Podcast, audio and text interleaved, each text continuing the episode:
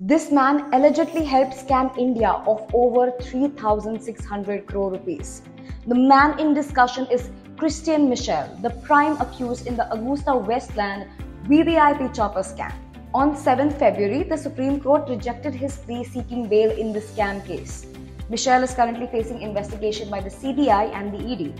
But who is he and what is this scam?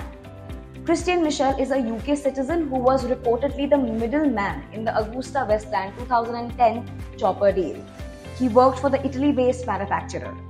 AgustaWestland is accused of paying bribes to government officials and even politicians to secure this deal. As per CBI, several details of the chopper's engine, including the height of the cabin, the maximum altitude that the helicopter could fly to, were all tweaked to benefit AgustaWestland. As per ED, Michel had received nearly 225 crore rupees from AgustaWestland for getting the deal in the company's favor by influencing officials. He has been in Tihar jail since then after being extradited from Dubai in 2018. In December 2022, Michel also wrote a five-page long letter to the UK PM Rishi Sunak stating he was being abused in Tihar jail and is being held without trial, without charge, without bail. Michel is one of the three middlemen being investigated in the scam besides Guido Haschke and Carlo Gerosa by the ED and the CBI.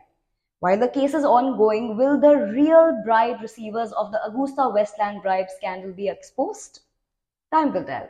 But for more such updates, stay tuned to Noello.